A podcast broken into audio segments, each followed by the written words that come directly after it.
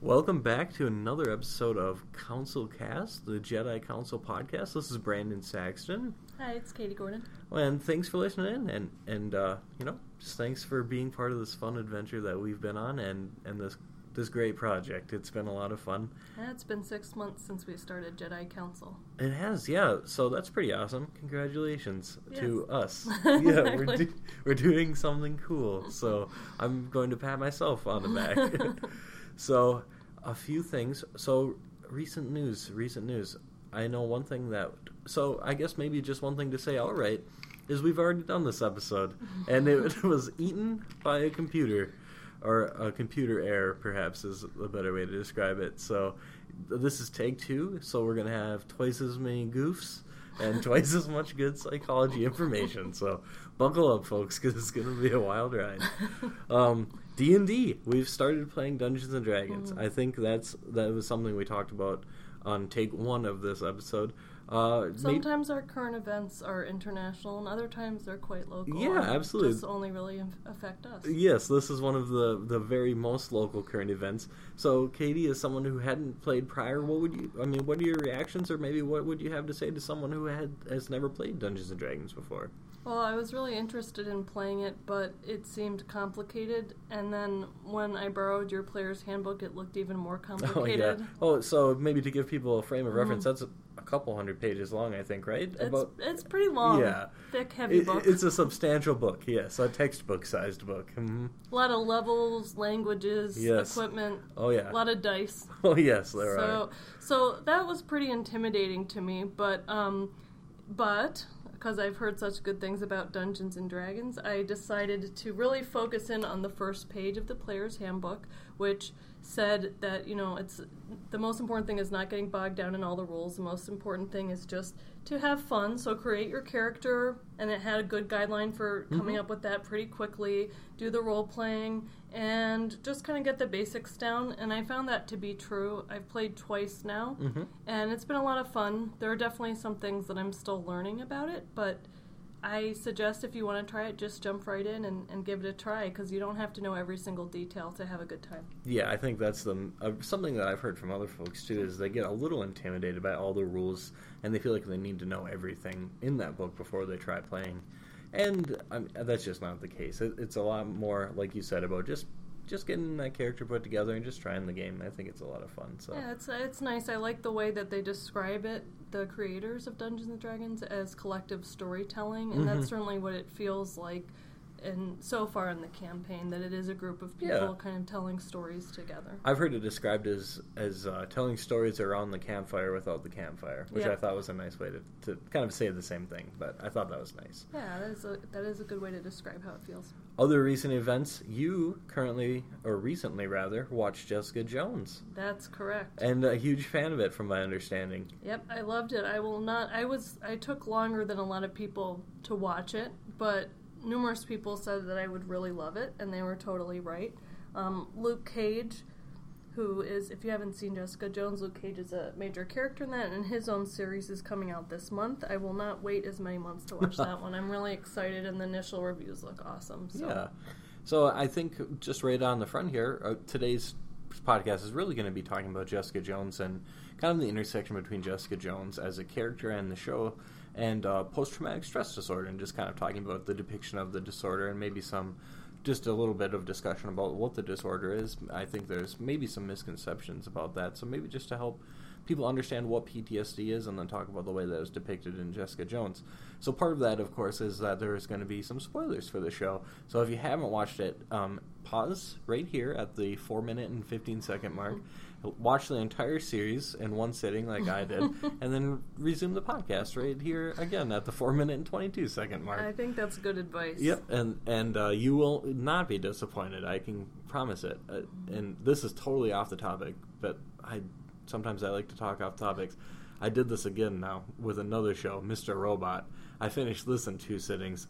Oh, that, so good. There's so much to talk about there. A lot of mental health, but also a lot of unanswered questions. And if you haven't seen like the whole series, you can hardly even talk about it without giving a whole bunch of stuff. I haven't away. seen it yet, but I have heard it's outstanding. So, so good. Maybe okay. I need to get to watching. Maybe a future post or a future podcast episode about Mister Robot might be in the might be needed. Okay. But yeah. Sounds but good. For today, I I have to stay on track. Jessica Jones. So, like I said, I did watch it, and I think like one or two sittings because I was so captured by it. I thought it was absolutely amazing. But part of my problem when I watch shows all in one or two sittings is I feel like I can't tell what happened in what episodes because I just, it was like two huge episodes. Mm-hmm. So sometimes I miss some of the details. So I'm going to be leaning on you to give us some of the specifics today. But from what I do remember, I absolutely loved it. And um, Kilgrave, I remember, I think we talked about him mm-hmm. um, uh, because I'm a Doctor Who fan. I really like David Tennant. I thought the portrayal of Kilgrave was such an interesting villain because a lot of villains, um, I think he was a little bit different than the, the depiction of some villains in that he's not, he doesn't have the super strength or, you know, uh, certainly he's kind of cunning, but it's not like uh, the mad scientist sort of, you know, trope. So, yeah, a lot of his attacks on people are not directly physical. They certainly become physical yes. attacks, but he has the power to influence and control people by telling them what to do, and they listen to it, and so he can get them to hurt themselves, and he can get them to threaten to hurt themselves to get other people to do what he wants, but it's not the typical, like you said, well, maybe not typical, but more common, certainly, where they're just physically, completely mm-hmm. destroying people. It's It actually, I think, makes it even creepier oh, yes. that way, because it's not always obvious what he's doing. He's just kind of manipulative with a supernatural ability to do it. And one thing that's been interesting to me is that a lot of people that I've talked to, including friends who don't have any interest in comic books and haven't read comic books, I don't understand Whoa. it, but well, apparently friends. this happens. I don't know. Even they like Jessica Jones. So even if you don't like comics, which again... Why are you listening to this podcast? Jessica Jones, I think it's kind of broad. It's broad enough and engaging enough, and I do think one of them is because the villain is so interesting and creepy, and you definitely are motivated to see what happens as Jessica Jones goes after him. Absolutely. I remember two parts specifically where I was like, oh, what is happening right now?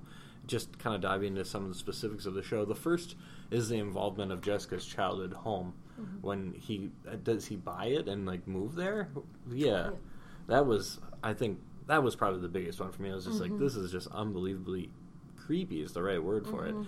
But beyond that, I think it's a really what and tell me if you think I'm wrong here, but I think it's an actually uh, a really accurate depiction of a very abuse, abusive relationship mm-hmm. and kind of demonstrates kind of this power and control dynamic that you see in those sort of relationships. That is certainly something that I've um, seen before and talked about before in um, my work with domestic violence. Yeah, one of the strange things I think is that it doesn't seem like Kilgrave even fully understands.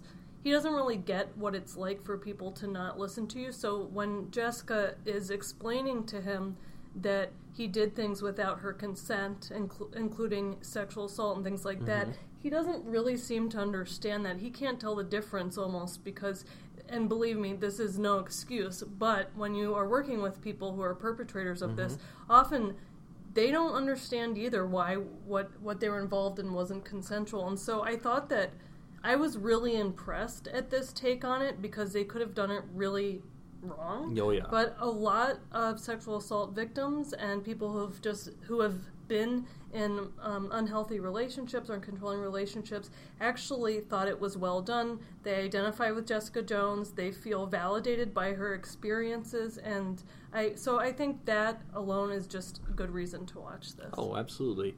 Um, maybe moving on from Kilgrave uh, to just Jessica herself, someone mm-hmm. who is suffering from a post-traumatic stress disorder, and, and very, very outright in the show says that she has a post-traumatic stress disorder. If I, am I remembering that yeah, right? Yeah, that's yeah. right. So that's a little unusual. Usually when we're trying to figure out what people are suffering mm-hmm. from, it's often they don't say in the show that they have a specific disorder or it's way off. It's mm-hmm. not the disorder that right. they have. Here they've got it right. They even imply through her conversations with Tricia that she's received treatment for post-traumatic stress disorder early on. they start off with her um, talking about using this technique where she names her childhood street mm-hmm. names, and you see that very early on in the series. And it's that seems to have been from a therapist, perhaps mm-hmm. teaching her when she's having flashbacks or something like this. It's a way to ground herself into a memories that she that were happy for her. Mm-hmm. Now, I think we should say that that is not a typical way of doing that technique. There mm-hmm. are techniques when someone's having flashbacks or nightmares to try to take them out of it, but often they can involve things like being more mindful, or they can involve Um, refocusing on something. There's a thought-stopping technique where you yell stop really loudly to try to stop those things. And um, so it's kind of in that realm, but I think this had more to do with setting up the story for later when Kilgrave buys her childhood home. It's revealed by the camera mm-hmm. panning over the street names, and yes. so it makes for interesting storytelling. No, I think you're exactly right. Uh, although just tangentially related to actual reality testing slash grounding techniques, certainly narratively uh, very engaging and captivating. Mm-hmm. Yeah. yeah, I thought that was really good. So maybe uh, just to kind of talk a little bit about what is post-traumatic stress disorder um, from a very, you know, uh, psychological diagnostic perspective, and maybe walk through how or why Jessica Jones might meet um, the criteria for this disorder might be worthwhile for the listeners. For our millions of loyal listeners. Uh, That's right. First thing, uh, and I think, of course, the thing that comes to mind right away for folks when they think of P T S D is trauma. So you have to have experienced some sort of trauma. And I think sometimes uh, the word trauma is used a little bit loosely by folks who maybe say, for example, oh, I had to give a speech in my class, so it was so traumatic.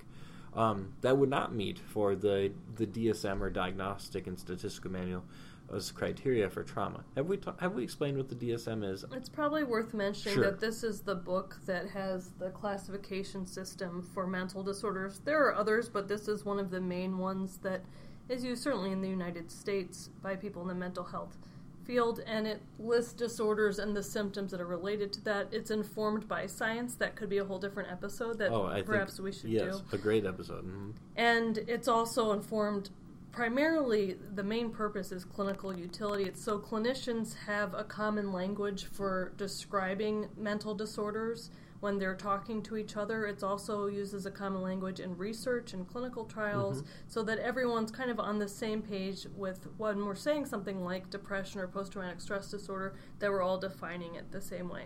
Absolutely. So maybe just to ride on the coattails of what you said, just said, defining trauma.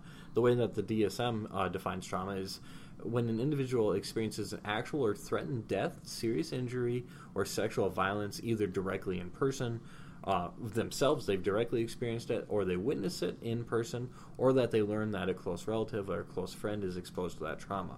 Um, that's usually kind of the typical way, but there's also another way that uh, certain events can be defined as being traumatic, and that's kind of in the in the case of professional, uh, like emergency responders uh, or police or firefighters or anything like that, and they can kind of develop um, the same sort of traumatic a- aversion by having repeated exposure to these sort of traumatic environments, even if they don't directly see what happened or uh, know the people involved. Yep, that's right. So that's what technically counts as experiencing a trauma, and from that point, it's worth saying that most people who experience trauma do not develop post-traumatic stress disorder, and many people appear to be resilient despite experiencing these stressors. And so for some people, perhaps people who have some vulnerability, whether it's genetic or it's psychological or, or biological, actually there's evidence of mm-hmm. each of those with regards to post-traumatic stress disorder, they have a vulnerability.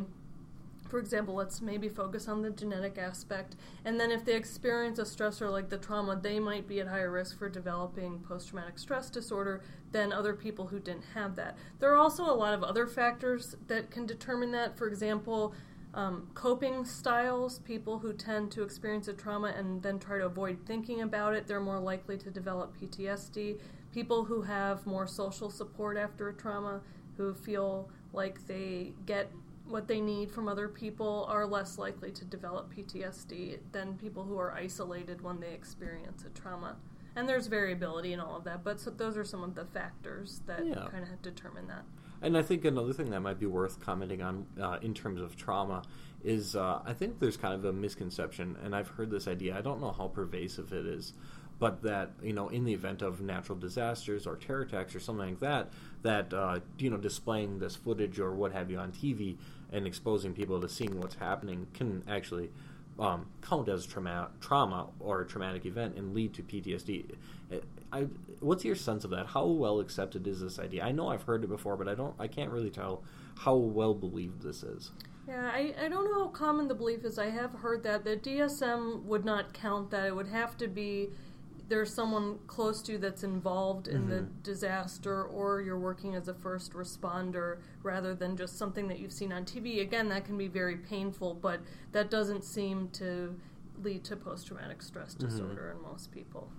Okay, so we have the trauma. So actually, oh. we should probably say Jessica has, oh, that's right, yeah. um, has two traumas. Mm-hmm. One of them is when she is an adolescent and about to go on vacation. I th- well, actually, I don't know. I don't remember where they're going. She's mm-hmm. going on a trip with her family, and she and her brother are fighting in the back seat. And the her dad turns around to yell at them to kind of and yell at her actually to get them to stop fighting.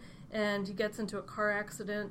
And her brother and both of her parents die in mm-hmm. front of her. So that's the first trauma that she experiences. Most of the P T S D symptoms that are depicted are not focused on that trauma, though there are certainly some nightmares and some guilt and things like that. A lot of the flashback type symptoms that we'll get to in a minute are focused on another trauma that Jessica experienced, which is um, her relationship with Kilgrave, being in a relationship where he was controlling through his powers, even got her to kill, mm-hmm. hurt people, and um, and also had a sexual relationship without her consent. Mm-hmm. So she definitely meets the trauma aspects of this according to the D S M five. Absolutely, and I think, if I'm remembering right, there's a lot of times even where Kilgrave is putting her in situations where she's, you know, very close to experiencing death. I remember one mm-hmm. where he has her standing on the ledge of a building and things like that, and even that just by itself could be very traumatic, but, and she's experienced, um, I mean, presumably multiple events like that. Exactly, and there is some evidence that people who have multiple traumatic events may be at high risk for P T S D, mm-hmm. for example, when you have um, people in military services with multiple deployments, that can increase risk for P T S D. Absolutely. So she certainly meets for the trauma. Mm-hmm. So moving on to the other diagnostic criteria, uh, the next one is re-experiencing of the traumatic event. And a lot of times this comes in the way of flashbacks or nightmares or intrusive memories. Uh, with my limited memory of the show and how I watched it, I, I'm... Can you think of any specific examples where Jessica is uh, is experiencing, re-experiencing of her traumatic events? She definitely has nightmares. She talks to Trish about that. Trish, her um, close, probably her best friend and uh, her sister, um, talks, asks her if she's still having the nightmares. But there are also some specific times where she has flashbacks where Kilgrave isn't really there, but the way it's depicted on the show is that he is there, I mean, even breathing on her. I mean, it's mm-hmm. very vivid flashbacks. And one that stands out is when she's on the subway and she's having a flashback and she um, smashes the glass by her. So these are really powerful, kind of intrusive memories that come up during okay. the show. So she's certainly experiencing these then. Mm-hmm. Uh, the next one is avoidance, and this is when folks uh, really just avoid in, avoid any internal or external reminders that might bring up memories of the traumatic experiences that they've had. Uh, I think she certainly, I think I even remember some clear examples of avoidance. Um, right away when she learns or suspects that Kilgrave is involved again, she buys a plane ticket and mm-hmm. tries to leave right away, right? Mm-hmm. Yeah. Yeah, she tries to go very far away. I think it's Hong Kong. I think you're right, yeah. yeah. So I, I remember that.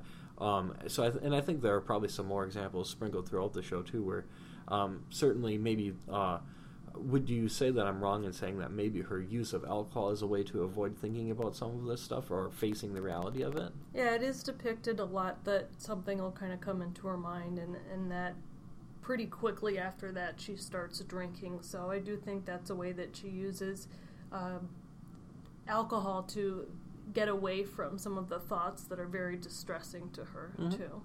So certainly a lot of avoidance. Mm-hmm. And then next we have negative cognitions and mood. So this can be just an overall negative mood, uh, just not feeling, you know, not feeling positive, not feeling happy. And anhedonia, which is kind of a loss of pleasure of things that you used to really enjoy doing. And then distorted cognition. So just kind of incorrect thoughts that you have maybe about yourself or about others or maybe about the world broadly. Mm-hmm. Um, I think there are just a multitude of examples of each of these throughout the whole show. Mm-hmm. Yeah, yeah, one of the things that people like about Jessica Jones, I think, is that she's not chipper. She's the no, opposite oh, of that. No, no, no. She c- pretty clearly, had, and, and there's some sense that she was like that before the traumas, but there's also a sense this, that this, um, her kind of being selective about who she's close to and her attitude, some of that is definitely exacerbated after the trauma. Um, the anhedonia part, she, you know, doesn't really allow herself to experience a lot of joyful things, mm-hmm. and she doesn't actually enjoy things like interacting with people and stuff like that very much. She seems, you know, her neighbor, when they try to talk to her, she kind of isn't that interested in stuff like that. Um, in terms of distorted cognitions, a, a common one can be survivor's guilt, that it, it's not fair that um, you survived when other people you were with died, and she seems to clearly have that associated with her family. Mm-hmm. And and so there are some like that, and in addition, kind of this overgeneralization of I can't be close to people because harm happens mm-hmm. to them. And it, to some extent, happens while Kilgrave is stalking her and harming people around her, but this seems to go even beyond that, that it's kind of this sense that it's her fault. Yeah, oh, absolutely. I agree. I agree completely.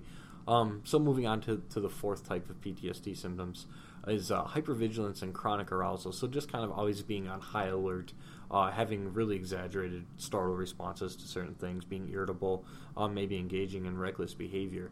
I think this is another one that's fairly clear-cut as well. I think, if I'm remembering right, the scene that you referenced earlier where she smashes the mm-hmm. on the subway, mm-hmm. I think that was kind of an exaggerated startle response. Am I right on that? Yeah, that's right. And there's another where she's in the um, police station at one point and seems to just jump when someone walks the room. Mm-hmm. So it seems like there are a lot of people really paying attention to details and getting the depiction of this correct. You certainly see irritability. She oh, yes. doesn't have a lot of tolerance for th- for people bothering her. Um, one of my favorite lines in it is actually when one of her neighbors kind of talks to her, and um, she, Jessica's kind of picking apart her happiness, and so then the neighbor says, "You're just one of those people who's unhappy, and you don't think anyone else should be happy, and so you just pick everything apart," and she yells, "You're a very perceptive asshole," which I thought was really funny. Yes. Profanity alert. Up the ratings on this. Yeah. But I had to quote that because it's like she is irritable towards that person, but at the same time she recognizes that there's some truth in her bitterness about not being able to experience happiness and some of that yeah. anhedonia. Absolutely. So, so just kind of recapping the symptoms, you have that traumatic event, uh, the... um. avoidance, the re-experiencing, the hypervigilance, uh, hyperarousal, and then just overall kind of negative mood um, or distorted cognitions, that sort of thing. So, I mean, certainly she hits all the criteria for P T S D. I'm, I'm almost wondering, do you think, because not only did they does she meet the diagnostic criteria and openly expresses that she has post-traumatic stress disorder, engages in kind of a, a, um, a pseudo-grounding technique, Um, hinting that maybe she's had some treatment. Do you think they had a psychologist uh, kind of, or mental health professional of some sort on the show kind of helping? I mean, it's a pretty, I mean, in terms of popular culture, I would say a, a very accurate depiction of post-traumatic stress disorder. It is, you know, they must have. I, I haven't seen anything on that and should probably look it up because that I, th- I would be interested in that. It does seem like they had to have done that because... It's just so... They had someone very knowledgeable on yes. their staff. And I guess one other thing I, I should mention, going back to the diagnostic part, is that after people experience trauma, they can have some of those symptoms, and it's not necessarily post-traumatic stress disorder. Mm-hmm. What the D S M suggests is that there has to be significant distress. Jessica clearly has significant distress. Yep. There has to be impairment, and that means that you're having trouble with your relationships or at work or other types of things. She clearly has that going on, and there has to be some persistence of these symptoms. So if someone just experienced a traumatic event and they're experiencing this, it might not necessarily be P T S D, but if it persists, then mm-hmm. it could meet for that. But speaking of treatment, so it sounded like she was not a very strong believer in the effectiveness of treatment. Mm-hmm. So, for example, Malcolm suggests that she meet with this group of people who... There's not a therapist leading the group, but there are people who have been victims of Kilgrave, and they're talking about their problems. And part of it is she doesn't want to do it, and I, some of that might be avoidance, but yep. another part of it may be that she just doesn't believe it's going to help. I don't know what her experience with treatment was. It doesn't seem, if it did help, I mean, it must have helped somewhat, because she does use the naming the street names yep. part of it, but obviously her symptoms are not fully resolved, or even maybe that much decreased, because mm. they're still pretty severe. Oh, absolutely.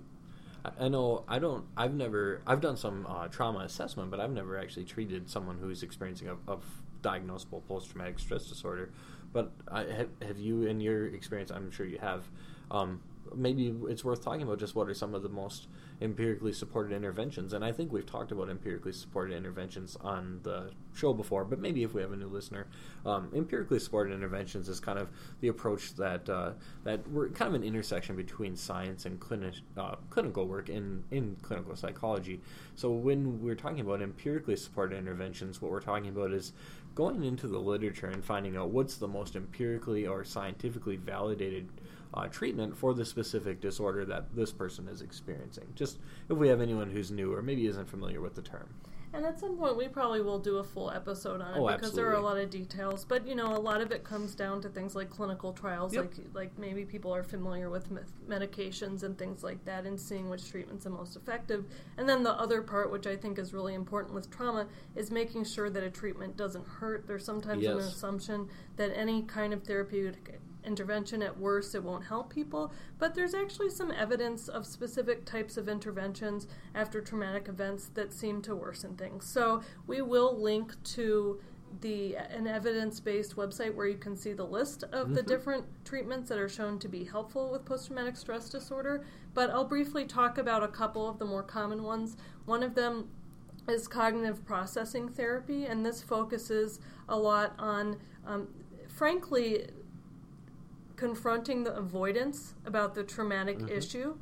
So it can be difficult at first, and sometimes there's a brief increase in distress or symptoms while the person works with the therapist through processing the trauma, but the idea is to reduce the avoidance and really face that trauma, and that through that you can see some symptom resolution. And so this is actually similar to how some therapeutic treatments work with other anxiety disorders. On a very simple level, trauma is more complicated, but if someone's afraid of a spider, and so anytime they see something that looks like a spider, they avoid it and run away, it just makes the phobia even stronger. However, if you were to have them sit there with a spider repeatedly, eventually their body's anxiety would reduce, and they would habituate to it, and they wouldn't be as afraid of spiders. And that's that's typically what happens. With trauma, that's one aspect of it, mm-hmm. but another part of the treatment is dealing with a lot of the cognitions, wonder, you know, self-blame for the event occurring,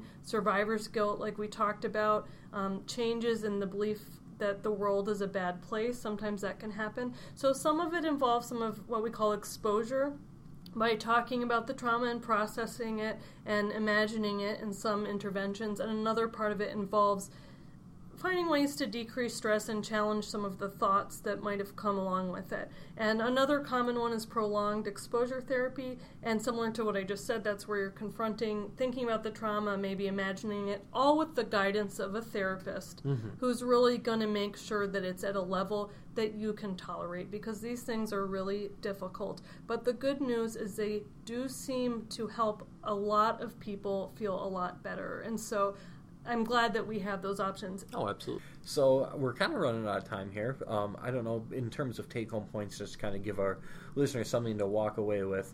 Um, things that come to mind for me, watch Jessica Jones, because it's really great. Uh, it's a really accurate depiction for post-traumatic stress disorder, um, or depiction of post-traumatic stress disorder.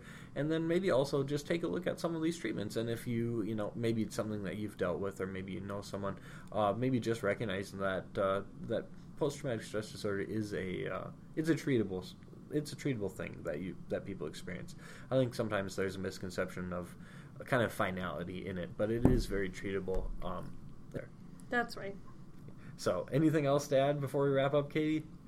No, but feel free if, if you have any any questions about this to contact us. Oh, yeah, too. Absolutely. We'll be happy to send you more information. Yeah, absolutely. I, just in terms of anything, that's kind of our, our open email policy. Send us mm-hmm. a message if you have any questions. We're always happy to, you know, uh, maybe direct you to resources. So, mm-hmm.